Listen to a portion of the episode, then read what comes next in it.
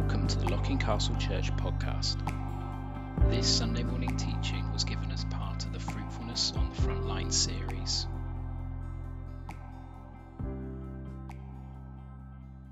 We're going to be continuing our, our, our kind of theme on being on the front line.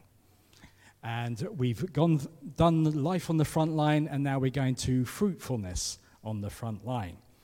Uh, so it, it's we're going to be using the book of Colossians, the letter to Colossians written by Paul. And we're not going to go by chapter by chapter on this, so we're going to be jumping all over the place on this. It's not a book by book, which we may get, uh, have been used to. It's going to be all over the place according to the themes which we're going to be looking at. And so, my theme today is going to be looking at big picture, what the big picture is about life on the front line. And you're most way going, what on earth is life on the front line? So, uh, yeah, it, it's really what kind of Paul is alluding to throughout his writings. He never uses the word front line. That would be really easy if he, he was using that word in, the, in this letter, but he's not using that letter, uh, that, that word in this, in this letter. But he is alluding into it. So, front line is a military term. Okay? Would you agree with that? It's a military term. Yeah, we only have to read the news or watch the news, how, and it will show us the Ukrainian army is pushing the front lines in the war with Russia. Uh, they are taking back territory that was once theirs, and the occupying forces of Russia have a fight on their hands. Uh, they are trying to contain the zealous Ukrainians who are the underdogs. And we always cheer on the underdogs, don't we? Yeah? We, we do cheer on the underdogs because they have limited resources, uh, but they won't give up even in the face of the odds being against them because Russia is bigger than them. So, what on earth has this word to do with us? What on earth does a military word? Due to the um, yeah, meaning for us being Christians this morning or a follower of Jesus. So, Paul's opening verses calls the brothers and sisters holy. Now, we might be thinking holy means that someone is like someone who floats around, you know. never, never actually walks, they just float. They just levitate. Yeah? A bit holy than thou? Oh, yeah, that kind of thing. Do you think it, that's, that's the kind of thing what you think of about a holy person? Yeah? Someone what may look rather condescend, uh, condescendingly on someone who's lower than them, maybe. Yeah? Down their nose, I'm better than you. Kind of this. Yeah? Would you say that's a good kind of description of what holy means to some? Because there are some people are like that. There are some people what do kind of seem like they float around and not, yeah, being no good to anyone, really. They just float. But holy means in this, uh, in this passage something far more. It's not this stereotype that categorizes some people of faith, but holy means a people that are set apart. That means they are being made whole they're in the process of being made whole. It's a holy people, well, are set apart and chosen. They have made that decision to follow Jesus. And so his holiness, Jesus' holiness, is given to them. It's not because of their, they're good enough to be holy, but he makes us holy. It's, they have given their allegiance to another kingdom to another king, to live for something better, to be in Christ, to have our identity in Him. It is an invitation to become part of a resistance movement. Wow. Resistance movement. Do you want to join the resistance movement? Freedom fighters, fighting for something which is really good because that's the invitation what Jesus is giving us to follow him, to fight against injustice, to proclaim the good news to the poor, to bind up the brokenhearted, to proclaim freedom for the captives, and release from darkness for the prisoners, to proclaim the year of the Lord's favor. You see, the front line is wherever we are in our workplaces, maybe at the school gate, in our schools, in our colleges, our unis, wherever we are. It could be at the till in the supermarket, it could be uh, with our next door neighbors. Wherever we can make a difference with a smile, with a kind word or action, that is our front line. Ah, you may say, you don't have to be a, a Christian to do good stuff. But the thing is, I believe it helps. Being a Christian, being a follower of Jesus helps.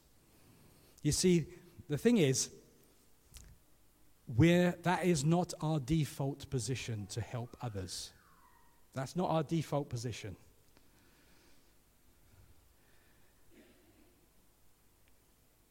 We don't really kind of think of others before ourselves. We are complicit to this current occupying force, the pre, um, preoccupation with ourselves. What I want? What about me? What about my needs, my rights? You see, we must all admit at some point in our lives that something is broken in this world. Would you agree with that? Do we live in a broken world? We've just been praying. We've just been interceding for this world because it's broken. We only look at the current situations in this world the widening gap between rich and poor, the current cost of living crisis, the climate uh, crisis, wars and the constant rattling of sabers, nation against nation. This was not the world's original design. Jesus was part of its creation. That everything was supposed to be good. And, uh, and the creation of these, of these human beings, us, was very good. But something broke. We chose to try and do it on our own, to ignore what God had created, ignoring His way and superimpose our own way. And what is the common factor of the problems of this world? What is the common factor? Us. We're the common factor. We're the problem. It's a problem that we can't fix by ourselves, by our own imagination or our own self uh, examination. It all falls short. Nothing will produce change we need because we, can't, we are incapable of that change to move away from our own preoccupation with self, to no longer to be no longer complicit to the darkness we find ourselves in. He wants to rescue us, to bring us into the freedom of a new kingdom where light reigns, not darkness, to bring reconciliation which is a big old word, to heal, make whole, bring two opposing sides together, to bring peace, appeasement, atonement, to bridge the divide. All of us have missed the mark. That's what sin means. We've all missed the mark. Yeah, if we're, we're trying to hit a target, okay, but if there's no target to hit, we keep on missing. We miss that, uh, that target all the time. And God's standard is way up here. And no matter, uh, no matter what we do, any good works we try and do to, to hit that mark he has set, it's impossible. We try and pile up all these good things, and we can't, uh, we can't get there. We miss his standard. And if we say that we haven't sinned, we haven't fallen short, we actually deny our own nature. It's part of our nature to be rebellious. How many times, if I had a sign here that says, do not touch wet paint, what are you going to do? Yeah? Or if it's, yeah, hot, do not touch, what are you going to do? Is it really hot? Yeah? If you see a sign that don't do something, we seem to automatically go against it. It's as though we are wired that way, to go against the flow.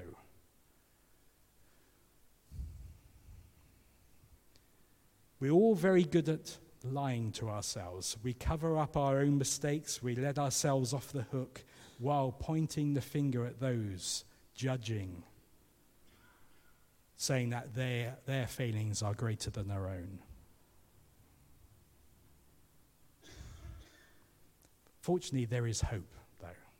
It's not all doom and gloom. There is hope. And all we need to do is raise our hands and admit our shortcomings. God, who was pleased to have his fullness to dwell in Jesus and through him to reconcile to himself all things by making peace through his blood shed on the cross. He makes a way where there seems to be no way. The only way God can help us was by sacrificing himself on the cross to heal the divide between us and him. Sin, which is missing the mark, created this divide, separating us from our Creator. So, by admitting our need for Jesus, we can have forgiveness of our sins. And He will present us holy in His sight, without blemish and free from accusation. Wow. A free pass. A free pass. Not only that, in 1 Corinthians 5 it says, Therefore, if anyone is in Christ, who, anyone who is in Jesus, has become a new creation. The old is gone, the new is here. All this is from God, who reconciled us to himself through Christ and gave us the ministry of reconciliation that God was reconciling the world to himself in Christ, not counting people's sin against them. And he has committed us to the message of reconciliation. We are therefore Christ's ambassadors. Though God was making his appeal through us, we implore you on Christ's behalf be reconciled to God. Being on the front line is to be an ambassador, an ambassador of healing, forgiveness, a freedom fighter, a part of the resistance to the way the world does things. No longer living for ourselves but for others, making the appeal to others to be reconciled to God. The big picture for our front line is fruitfulness to live as agents of a better world, full of the Holy Spirit, producing the fruit of love, joy, peace, patience, kindness, goodness, faithfulness, gentleness, and self control. There is no law against these. Those who belong to Christ Jesus have nailed the passions and desires of their sinful nature to his cross and crucified them there. Since we're living by the Spirit, let us follow the Spirit's leading in every part of our lives. I found this poem in one of the books I've been reading, which is about, uh, it's called Red Moon Rising, the story of 24 7 prayer. And it says these words Do you want to look for my fullness? This is Jesus. Just imagine Jesus asking these questions. Do you want to look for my fullness? Do you want to partner with me? Do you want to count for my kingdom? Do you want to see miracles and stand for justice?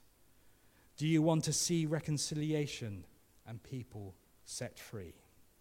Do you want to see nations transformed by the power of prayer? Then come, follow me, and I will show you where to go. It's not to the platform, the spotlight speaker. It's not to the conference, the meeting, or the camp. Come with me to the darkest places. Come to the hurting, the howling, the hollow faces. Come with me to the addicted, the convicted, and the caught. Come with your light. Run with your salt.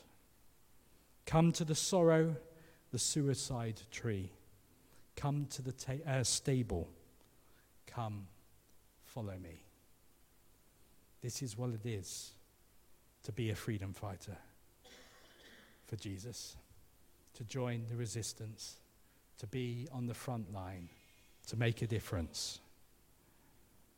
So if you want to follow Jesus and make a difference in this world, if you want to just chat with me afterwards, please feel free. No pressure. But if you're interested in wanting to know more, yeah, there's people around here which will help point the way. Shall we pray? So, Father,